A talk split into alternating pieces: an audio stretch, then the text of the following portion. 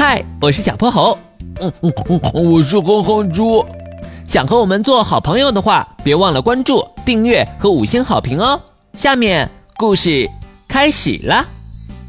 小泼猴妙趣百科电台，吃的太胖还能拿冠军？这天一大早，教室里就闹哄哄的。原来呀，今天班里要来新同学了。嗨，你们听说了吗？咱们的新同学来自一个冠军家族，家里有好几个冠军呢。什么冠军呀？跳水冠军、跑步冠军？哼哼猪好奇极了。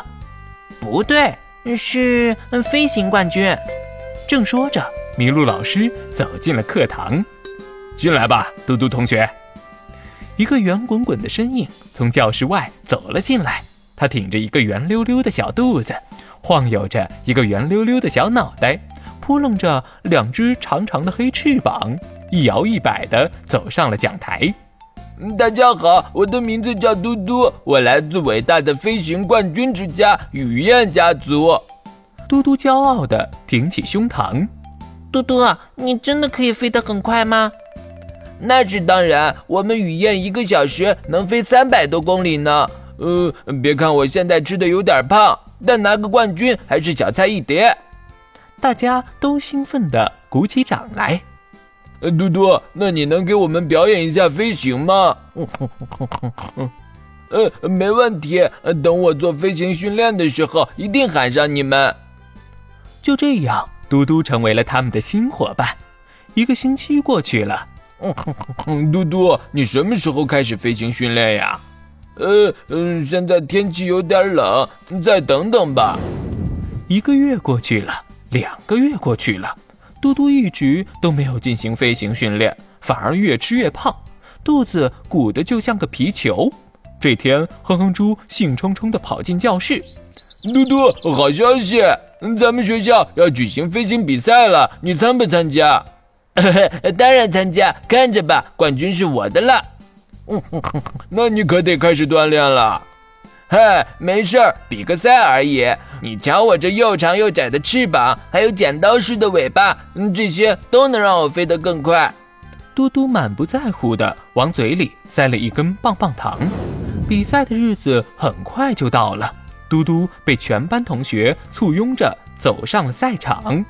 嘟嘟，你可一定要给咱们班拿个冠军呀！没问题，包在我身上。随着裁判员一声哨响，嘟嘟唰的冲向了半空，接着像一颗子弹似的窜了出去，把对手远远甩在了身后。哇，嘟嘟果然厉害！